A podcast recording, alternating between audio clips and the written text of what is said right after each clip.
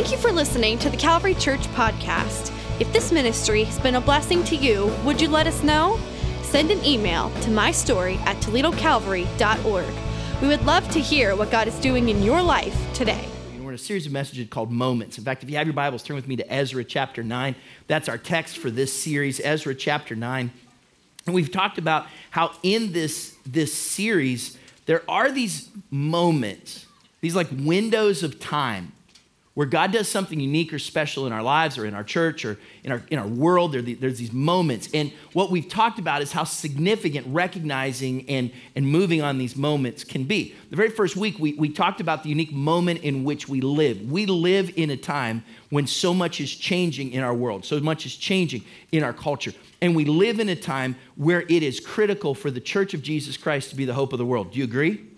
Right? I mean, that's, that's key. So that's why we've talked about not just what that divine moment is. We talked about two weeks ago how do you make the most of your moment. Last week, we kind of began where we're going to pick up today. And we talked about moments of grace that God gives to us. And last week, we talked about how he, he talks about how his grace was in the past. Remember, we talked about a remnant. And we talked about the future where he talked about the firm place in the sanctuary. You'll see that here in the text in a moment. And we talked about how the past shapes the present moment that we're in and about how the future helps the present moment we're in to be focused on where we're to be. But that even in the midst of those things, there's grace for the moment that we're in right now. What does that grace look like? And like for, for some of us, we're in a moment of some kind today good, bad, and different. There's somewhere where you just go, yes, there's, there's this unique moment that my life is in. What does that look like for you today? We're going to talk today as we finish out kind of verse 8 of Ezra chapter 9 this moment. And Ezra had a real concern for the people. If we, if we back up, remember what we're talking about here. These are people who had been in Babylon, but their home was Jerusalem. When the Babylonians came, they destroyed Jerusalem and they carried the Jewish people from Jerusalem away to Babylon. For 70 years, they were in exile there. Now they've come back. They're back in Jerusalem. They're rebuilding the city. And Ezra has come to be a spiritual leader, but he gets there and he sees that the people, not all of them, but some of them, are missing it. And that there's things where their lives are headed in the wrong direction, a direction that's so devastating, it could get them right back in exile again. And so he has to speak to that. And I, you know, there's some, there's some Sundays where as a, as a pastor, and, and to, to be honest, this, these moments on a Sunday are, are just, um, they're, they're precious to me. And there's these moments where you just feel like, man, I've got this, I've got this sermon that's sharp. It's going to go down in the history books as the best sermons that were ever written, right? That happened like once in 2006. it was only a third of the sermon. One point. It was good. It was good. But then there's these other Sundays where you're just kind of like, and I think this is where Ezra was when he was praying this prayer. He had something in his heart to the point that he, he's going, look, folks, don't miss this. Don't, don't let this slip by. That's my heart today. For some of you, probably not for all of us, but for some of us, there's something here that we can't afford to miss. Ezra chapter 9, verse 8, look at what he says. We, have read this every week. But now, for a brief moment, the Lord our God has been gracious in leaving us a remnant and giving us a firm place in his sanctuary. And that's where we left off last week. So we pick up here today. And so our God gives light to our eyes and a little relief in our bondage. He wants them to see what God's grace in this present moment looks like for them. And he uses this, this language. We're just going to kind of walk through this today. He talks about light to our eyes that God gives to us and relief in our bondage that God has given to us. So we're just going to kind of talk through these things today. Let's start with the first thing he talks about, where he talks about how God gives to us in his grace in this moment, he gives light to our eyes. Why is light important? Because without it, you can't see.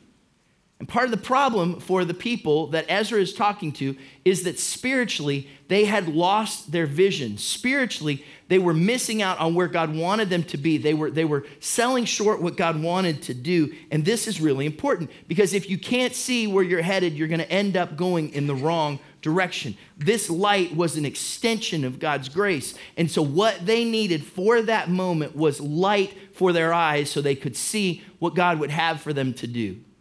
Have you, you ever done this? Have you ever had to get up? Like this, this is how it's, it's, it's worked at our house sometimes. If I have to get up like super early, you know, maybe for a meeting or appointment, leaving town, whatever, um, i might get up before Rhonda's up. And there's sometimes when I'll, y'all remember the night before, I better get all my clothes out so that I'll be ready. There's other times when I don't remember to get out my clothes. You ever done that?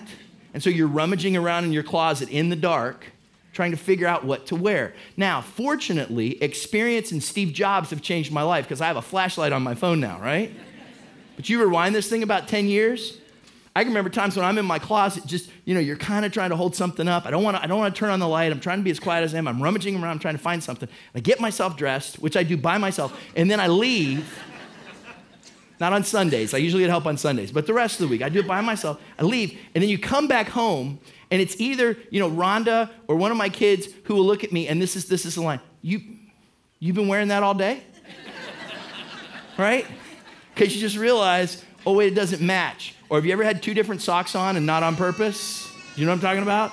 It's that moment, you kind of get a little self-conscious. I cry about it too. It's those moments where you're just like, oh man, that doesn't match, or wear the wrong thing. I, there's been times when I've kind of put a shirt on, I sneak out the door, you know, I'm gone, and then later you look in the mirror and you realize that shirt lost the battle in the dryer. like I should have, I should have ironed that thing. And I've looked like this all day. What would have made difference? Little light. Little light would have made all the difference. Because then I could have seen. Ezra says, look, one of the things that God does in his grace is he gives a little light to our eyes. That phrase, a light to our eyes, is, is unique here in Scripture. You see light all throughout Scripture. Do you remember the very first words we hear from God in Genesis chapter 1? He says, Let there be right? And then when you get to the very end of the book, it says there's no sun in heaven. In, in, in, the book of Revelation, at the end, it says there's no sun in heaven because Jesus will be the light, right? So, so when we look at this, light is all throughout Scripture. Three places, though, that I want you to see that are unique because it talks about a light to our eyes that unique connection, a light to our eyes. And why that's so significant, look at this. One of the things that we see here is that light to the eyes leads to victory. Light to the eyes leads to victory.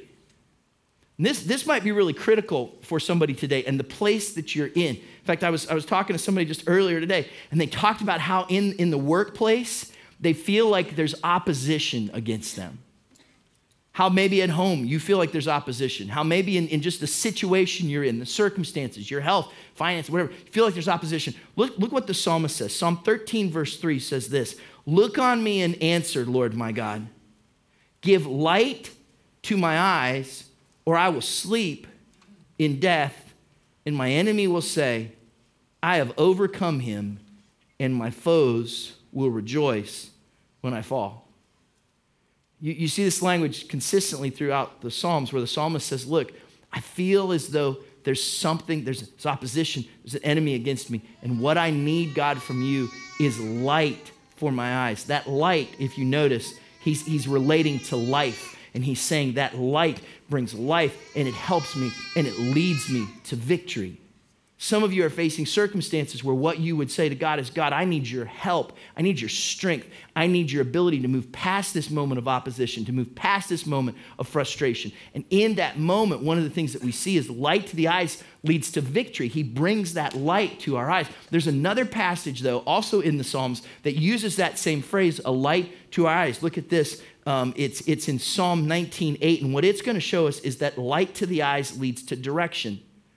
Because sometimes maybe it's not opposition that you're up against. Maybe you're at a point where you just need clarity, where you need to see do these clothes match or not? Is this the right direction I should go or not?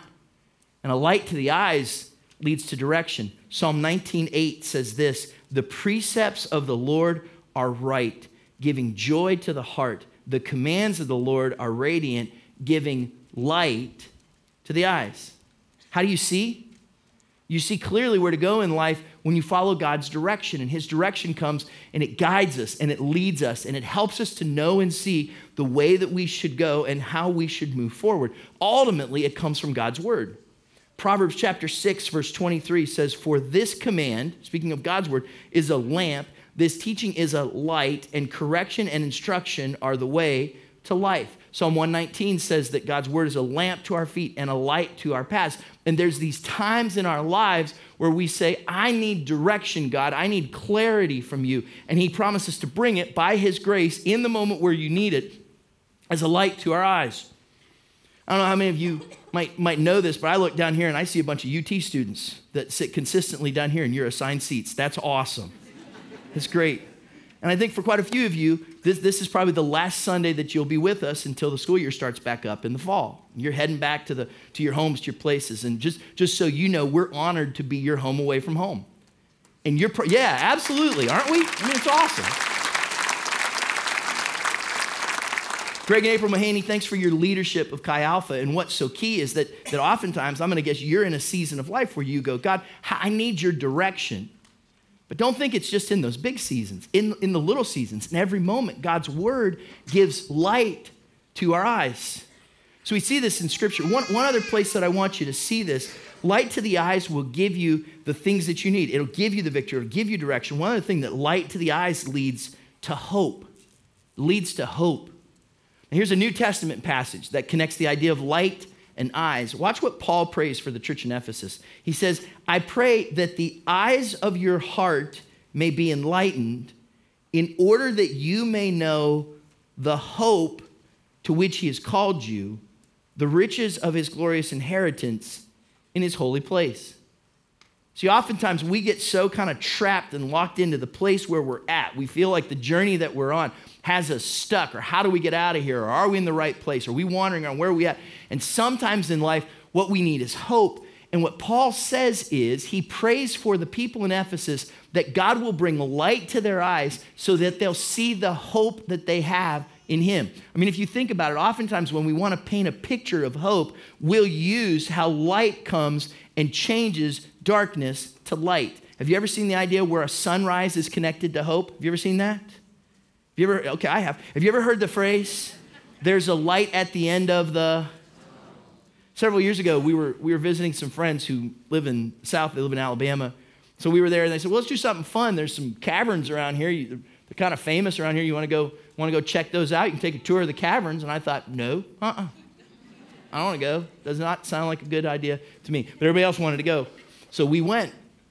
And you go, and it's cool, right? You go in these underground caves and you, they take you all back and around, and there's history, and they tell you, you know, like what happened there back in different times and how bandits hid stuff in there. And you see all the geological formations, and there's like an underground river, and you kind of go back in, and they tell you about how people used to wander in there and then never find their way out, which is so encouraging, right? You got all this kind of going on. And then the guide, because they think they're cute, they get you back like to the furthest part of the, the cavern. And then they say, now we want you to know what it's like to experience total darkness. And I thought, I didn't, I didn't sign up for that.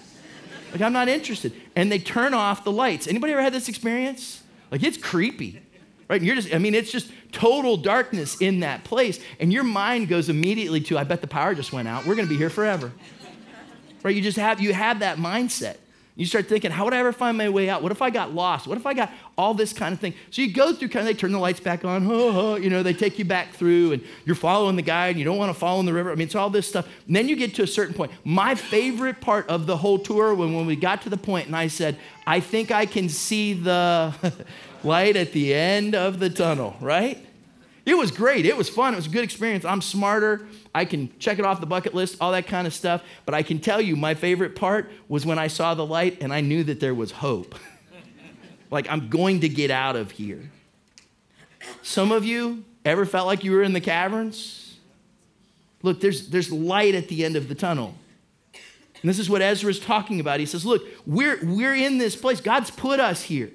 So he's brought light to our eyes. Paul prays for the church that he loves. He says, Look, I pray that your eyes would be enlightened to the hope that we have in Christ Jesus.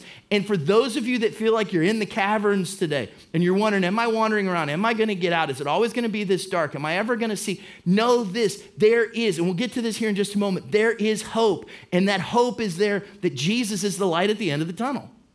And you can look to him and you can trust in him. It's a beautiful thing that we see. And so, this is why, and we'll connect this back here in just a minute, but this is why Ezra says to them, in God's grace for this moment, he has given to us a light for our eyes. And he says, if you go back to verse 8, he says, and a little relief in our bondage. We'll get to the relief in just a moment. Well, let's talk about the bondage part. Because it's good for us to go back and realize why, why did he say that? Why would he use such a, a significant word? Why was this all so important? Well, we already talked about the fact that the Babylonians had come and destroyed Jerusalem and carried the Jewish people back to Babylon. But why did they do that? They did it because God used them as an agent of his judgment because the people had stopped putting God first in their lives. They had decided that it was okay for them to worship idols and to make connections with other nations and for them to make God just one of their gods instead of the fact that he wanted to be the God. Remember the Ten Commandments? You, you shall only serve me, he says. No other God shall you have before me. So you've got this happening. And yet they rejected all of that. And when they did, when they chased after other gods and other idols and the things that they wanted and made God second place in their lives, God had told them, look, if you do that, there'll be consequence. The consequence was 70 years in exile. Now they're coming back, and even though the Babylonians still rule them, they have this little bit of freedom in the midst of their bondage. They have a little relief that's there, and now they're coming back. And if you remember from the first week of this series, the reason that Ezra is so kind of ramped up is because some of them are going right back to their old practices. They're going right back to marrying people from other lands. They're marrying people of other races, they're marrying people of other nationalities, and they're doing this even though God told them not to. Now, you got to clearly remember what we talked about a couple weeks ago. The issue here is not that they're marrying people of other races, the issue is that they're marrying people of other religions. And God had told them, I'm the only one you're to serve. But as soon as you start making these connections, what's going to happen is you're going to water it down and you're not going to just stop serving your God. You're going to start serving other gods. You're going to have other gods before you. And this was the very path that had led them to idolatry before. It's not a matter of race, it's a matter of religion. It was disobedience to what God had told them to do. It was because they were putting idols in front of them. And here's the bigger principle that we get from this you become a servant to what you worship. And they were in bondage because they were worshiping idols. You'll become a servant to what you worship. What do you mean by that? Well, you're going to give it your very best energy, you're going to give it your best time, you're going to give it your resources. Whatever it is that is the thing that's most important in your life, whether you like this word or not, the, the thing that has that value and priority, that's, that's we give that worship. You become a servant to that. This can be a good thing, right? Listen to how Paul describes himself. He says in Romans chapter 1 verse 1, Paul, a servant of Christ Jesus, called to be an apostle and set apart for the gospel of God. He says, Look, where do I put my best time and energy and efforts, my, my devotion? Where does my worship go? It goes to Christ. So I'm a servant of Christ Jesus. But you can also do it in ways that aren't healthy.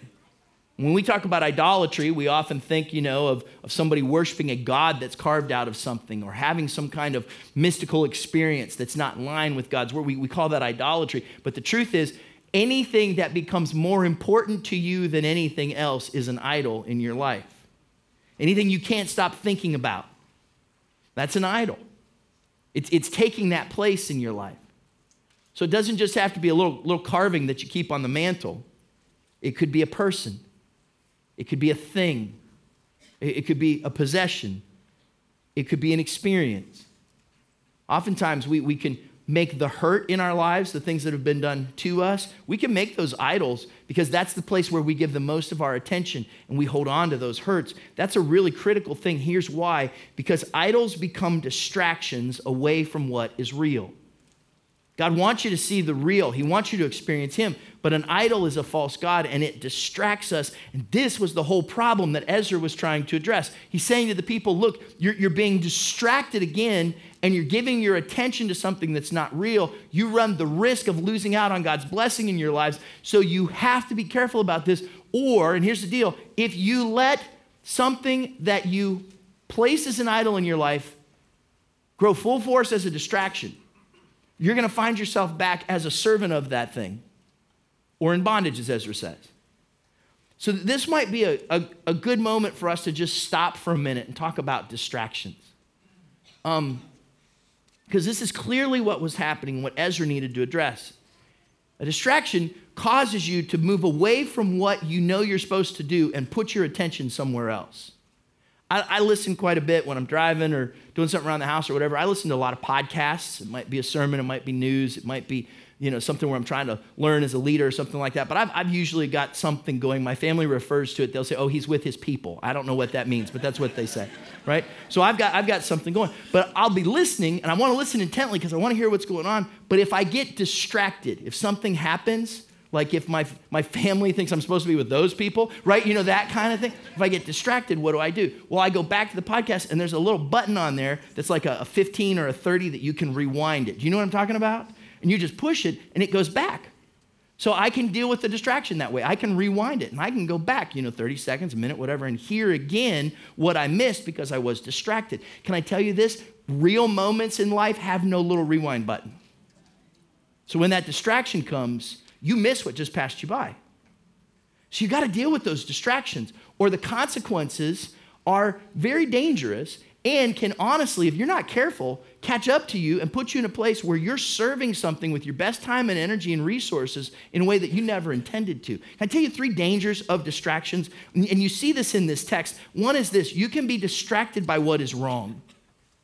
You can be distracted by what is wrong. Let's just call it what it is. You can be distracted by sin something that you know that is not right for you to do, but you choose to do that. Whether it's with your time, your energy, you're just doing what you know God would not want for you to do, you can be distracted by what is wrong. What was distracting the people in Ezra's time?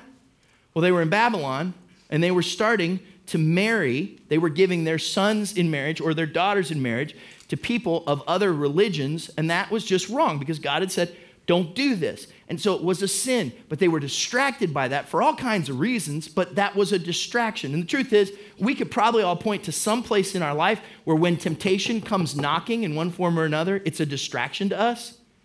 We can be distracted by what is wrong. They were distracted by marrying foreign spouses, but you can also be distracted by what feels right. You can be distracted by what is wrong, but you can be distracted by what feels right. What was wrong was for them to marry foreign spouses. What felt right to them was to marry foreign spouses. Because here they are back in the land, and they've got sons and daughters, and they need spouses. And some of these guys were walking around Jerusalem and going, She's cute, right? You know? Those moments where you're like, I, I like her. But she's, she's, not, she's not of the same religion as you are. You're going to be distracted towards her gods. He said, I don't, I don't care, she's cute, right? That was the mindset. It seemed right to them, it felt right to them. Even, even to this point, it probably had some common sense attached to it because most of the Jewish people were still in Babylon. That's why we said last week that the people who in Jerusalem were just a, a remnant. And so there may possibly even have been a shortage of young people to consider for husbands and wives. So for a parent to say, my child needs a spouse, I know they're not supposed to do this, but it makes sense for them to do this. It feels right. So I, so I think it's okay. And this is a dangerous distraction because this happens all the time in our lives. There's, there's things of questionable integrity that someone on the workplace encourages you to do, and it's okay. I, I, know, I know you think it might be wrong, but it, it, it seems right. It feels like the right thing to do. And you know what? Everybody else is doing it. So it's not that big of a deal. This is a real issue in our society in all areas of sexual morality. We'll, we'll actually get to this in a couple of weeks. And when we look at this, we're so quick to say, well, I know there's certain rules, but I don't know, this just, this just feels right to me. Can I tell you that's, that's a distraction that can put you in a place where you make that, that, that choice, that decision that, that feels right, a distraction that becomes an idol in your life that can lead to a place where you're missing out because you just gave your best energies to something that's not going to return that. Here's a, here's a third thing, though, that I, I think is really important. You can be distracted by what is wrong, distracted by what feels right, and you can be distracted by what seems important. There's so many things that seem important that really aren't. There's a difference between a distraction and an interruption. Sometimes they, they seem like they're the same thing, but the truth is they're, they're, they're, they're different. They're very different. An interruption is something that breaks into your schedule. You didn't expect it, but it can pull you towards your purpose, what you're supposed to do. A distraction is something that pulls you away from your purpose. So let's say you're a young parent, you're trying to clean up the kitchen because your baby is, is taking a nap and that baby is where it is and you know you've only got a certain amount of time so you're trying you're cleaning the kitchen you're, you're doing the dishes you're trying to put the house back together because they destroyed it. Can i get an amen? You know what i'm talking about right? And all of a sudden the baby starts crying. And you know that the baby probably needs changed. For you to go that that baby is just a distraction to me. I am not going to let that baby get the best of me. That stinker is just a distraction and you want to push that thing aside, you've missed your purpose. It may be an interruption to you cleaning the kitchen, but isn't caring for that child your whole, your whole purpose? Right? So you got to know the difference. You might not like the way that it comes into your life. You not, might not like what it pulls you away from, but an interruption will pull you towards your purpose. A distraction will pull you away from your purpose. Does that make sense? So let me give you an example of this. We, we talk about this how the book of Ezra and the book of Nehemiah are kind of companion volumes. They both tell the story of how Jerusalem was rebuilt. Ezra's mostly about the temple, Nehemiah's mostly about the wall and how they came back. And, and when they were rebuilding the wall in Nehemiah, people didn't like it because that meant that the Jewish people were gaining strength again, that they had defenses. So there were people who were trying to keep them from building the city uh, wall around Jerusalem. And here's what happens look at this Nehemiah chapter 6, verse 2. So Sanballat and Geshem sent a message asking me, this is Nehemiah speaking, asking me to meet them at one of the villages in the plain of Ono. Can I make just a, an observation here? Never go to a place that the name of it is Oh No, okay? just for the record. But I realized, Nehemiah says, they were plotting to harm me. So I replied by sending this message to them I am engaged in a great work, so I can't come. Why should I stop working to come meet with you. Look, you are just a distraction. You are going to pull me away from my purpose. Not an interruption, this was a distraction. And they said, I am doing a great work. I don't know what moment you're in, but there will be things that come knocking on your door that will want you to go to a place that's called oh no. don't go. It's just a distraction. Whatever season you're in, and I don't, I don't know what that season is. It might have to do with your family. It might have to do with your preparation for the future. It might have to, whatever that is, the season that you're in, there will be some things that you will need to say, no, I'm doing a great work. And I can't put my attention anywhere else in this time. Because what will happen is that thing might become an idol that pulls away your very best from what God would have you to do. Can I take a side trip here, real quick, and, and let you know there are distractions that come to us all the time as the church. We have to be, we have to be wise to this. We have to be aware of this. That's why we showed you some things today that we're doing to help to take the gospel to other people because the world needs to know about Jesus. True? And it's more desperate, I think, now than ever. The church cannot afford to be distracted in this moment. There's a story in the news recently about a, a, a little part of the city of Birmingham, England where they get real congested. There's a hospital, there's a drug rehab center, there's a couple of schools, and all the traffic kind of gets real condensed right there. And there was a guy in, in one of these rehabilitation centers that, that had an incident where he was, he was fighting for life and death. And so they called the, the paramedics to come, and so paramedics pulled up. They were in there for about a half an hour. It was a, a literally a battle inside of there. All of them were kind of all hands on deck trying to save this guy's life in that moment. When they came back out, to where they had parked the ambulance, there was a note that was stuck underneath the windshield on the ambulance. Here's what the note read it said, You may be saving lives, but don't park your van in a stupid place and block my drive. Wouldn't you like to know who wrote that note? I'd like to, I don't want to say it. Yes, you'd like to know, wouldn't you? Why? How short sighted is that?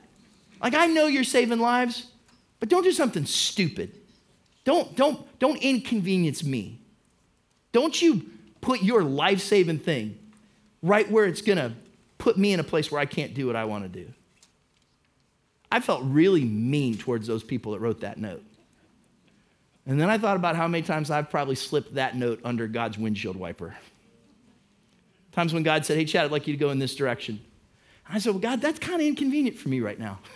I mean, I know you're doing that life saving thing and everything, but I don't really want to. Because that's, that's going to mean effort for me. That might mean rejection for me. That might mean work for me. Heaven forbid, heaven, that that might mean change for me. And God, I know you're trying to do your thing, but your, your thing is kind of stupid compared to what I want to do, God.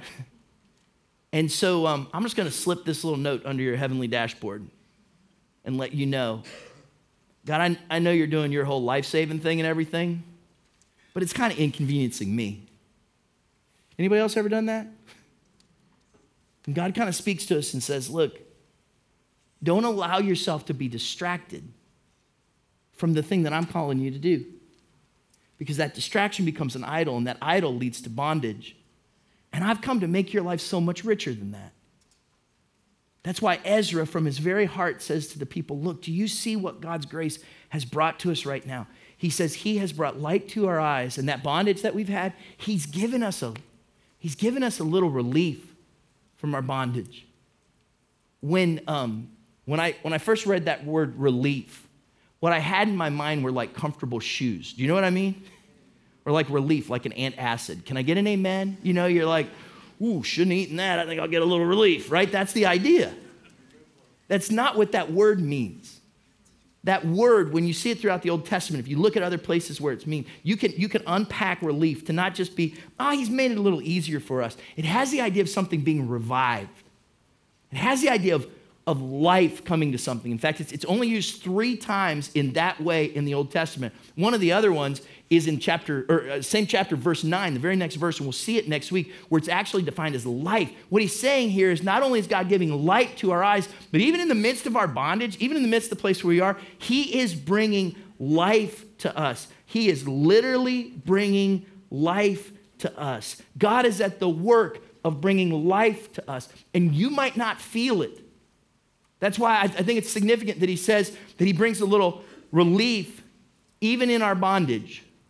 There's this theological concept that we talk about sometimes about how we live in the already but not yet. That we already have all of God's promises, that everything in His Word is true. We just haven't seen them all yet. Do you believe in heaven? Been there? Not most of us. Do you believe in it? Yeah, I already know it's true, but not yet do I live there. I live for there because I already know it exists. My hope is there, but I'm not there yet. It's the already, but not yet. It's like when somebody says, Hey, I got you an awesome present for Christmas. I already have it, but you don't get it till December 25th. Is it already yours? Yes. Do you have it? Not yet. Kind of makes you bitter, doesn't it? Except that's the way it works. And God says, Look, I got all these promises for you. Not yet. They're coming. In the meantime, I'm giving you a little life I'm giving you a little relief right here in the midst of where you live because we don't live just as a part of today's kingdom. Let's, let's call it that. This world that we live in is today's kingdom. We are a part of God's kingdom. And God's kingdom, where He brings a little relief, He brings a little life, He brings a little reviving to us, is, is a beautiful thing. Let me give you just three characteristics of it. Romans chapter 14, verse 17 says this For the kingdom of God is not a matter of eating and drinking. What He says there, because I like to drink. Uh, water, and I like to eat. I meant to say I like to eat. I actually don't drink. That's a, that's a sermon for a few weeks from now. But I actually like to eat, right? How many of you like to eat? He's not, amen, yeah. He's not talking about eating here. He's talking about following rules, making your life all about rules. He says it's not about rules. He says, but the kingdom of God is a matter of righteousness and peace and joy in the Holy Spirit. It's a matter of righteousness, peace, and joy. Let me tell you what that means. God's life is righteousness. And of those three words that we looked at, righteousness is the one that gets the bad rap. Because we think of righteousness and we're like, ah, that's, that's just boring. That's just following the rules. Look, what it means is it's great when things are right in our lives. Things are right in our lives. Have you ever driven a car where your wheels are not in alignment and you know that it's not right?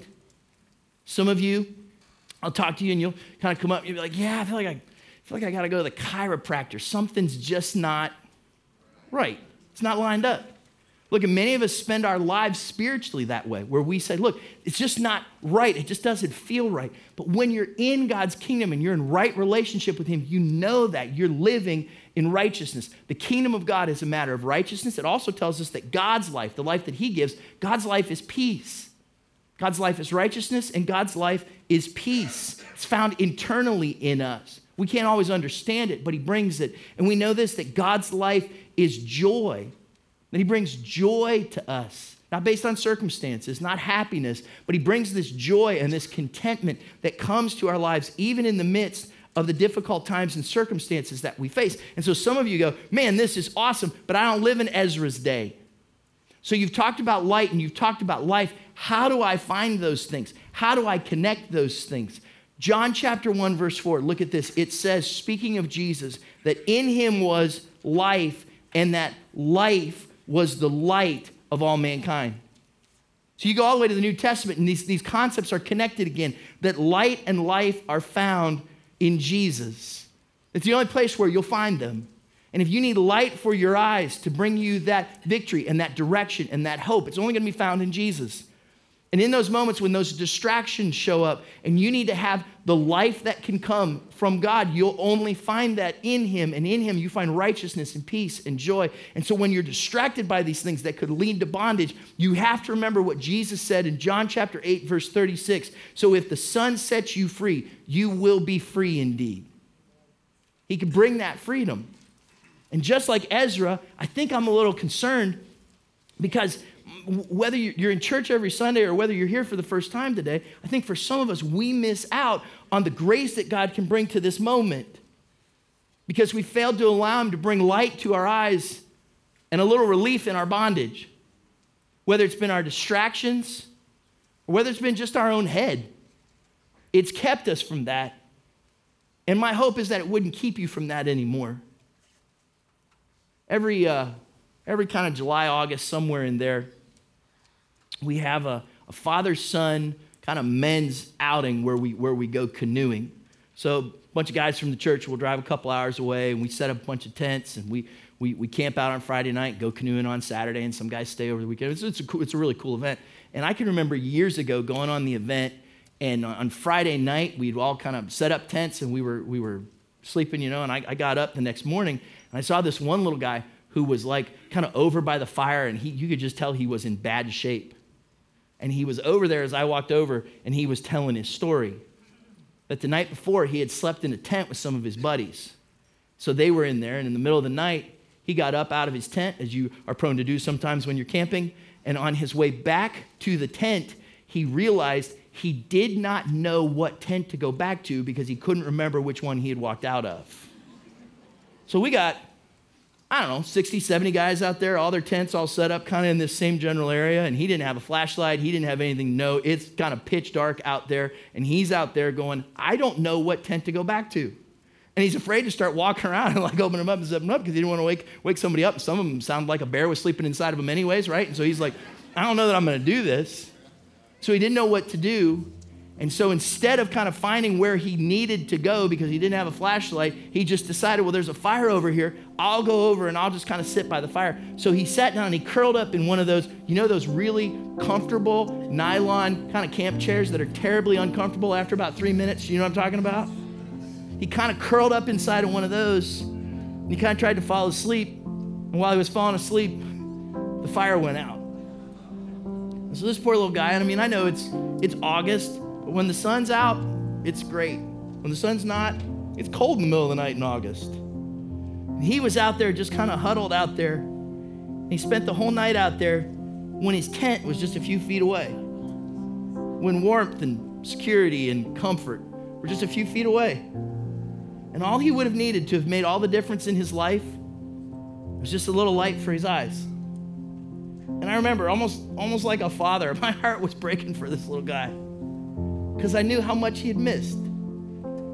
And this kind of describes some of you right now.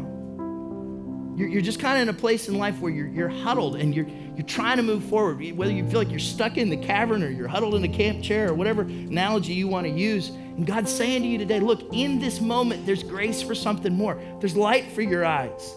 And there's freedom from that distraction. And there's life that I can bring to you that comes with righteousness and peace and joy. It's just a moment of recognizing that that's, that's why Jesus did what he did for us. That's why he died on the cross to pay the price for our sins. And that's why he rose from the grave so that you could, for yourself, experience that life. That's why we sang that song today and why we're going to sing it again. Who the Son sets free is, is free indeed. That, that, that bondage that you've known in some way, that distraction, that uncertainty, he can come and he can bring his life and his light to you today. And so I'm going to invite you to stand, just kind of right where you are, if you would, please.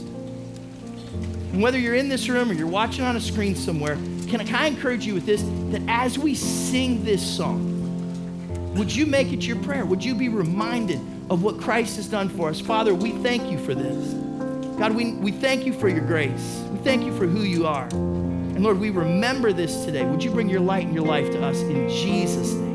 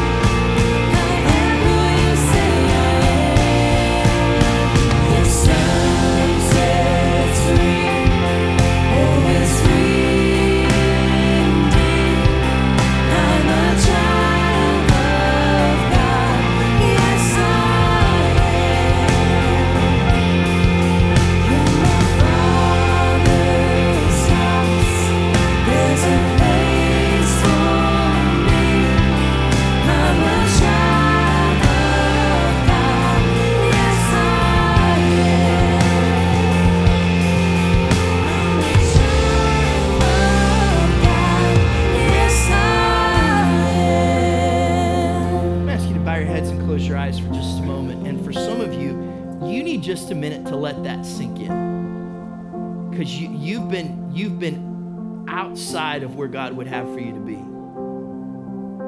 And He would say to you, Look, there is light and there is life for you today. For some of us, it's, it's just a good reminder that we're God's children. For others of us, it's, it's, it's a moment that goes a little bit deeper than that. In fact, the, the truth is that, that there may be some of you that are here today that would say, what you need is not just to just go to church, you need an encounter with Jesus Christ. Today's the day where you need to begin a relationship with Him that changes your life in, in a powerful way. That you just know, I can't do it on my own anymore. And what I need today is for Him to be my Savior. What that word means is that He's the one that forgives us. And I need Him to be my Lord, which means He's the one that gives purpose to my life. And today I need to begin a relationship where I'm right with God through Jesus Christ. So if you're here today and you would say, Today, I need that light, I need that life. Today, I need to begin or begin again a relationship with God through Jesus Christ as my Savior and Lord. Would you just raise your hand? You can raise your hand, put it right back down. It's just, just between you and God, just to say, God, I need that in my life. I need you as my Savior. I need you as my Lord. I need your light. I need your life. God, I need your freedom today. If you raised your hand, I'm going to invite you to, to pray this prayer with me. In fact, if you raised your hand or if you know that Jesus is your Savior and Lord, would you pray this prayer with me? Heavenly Father, I thank you for Jesus, for sending your Son to die for my sin. I confess with my mouth that Jesus is Lord and believe in my heart that God has raised him from the dead. I ask today that you'd forgive my sin, be my Savior, and give my life purpose and be my Lord. In Jesus' name, amen. Hey, look, if you have questions about what it means to be a Christian, or especially if you prayed that prayer for the first time today, I hope you grab one of these cards. You'll find them on the, the bookshelves just as you leave the auditoriums. And they say, I have decided on them. Grab that card, take it to our connection center in the atrium. We would love the opportunity to meet with you. We have a gift we want to give to you, want to pray with you today. Go in God's special favor and his wonderful peace. Thanks for being here. We'll see you next Sunday.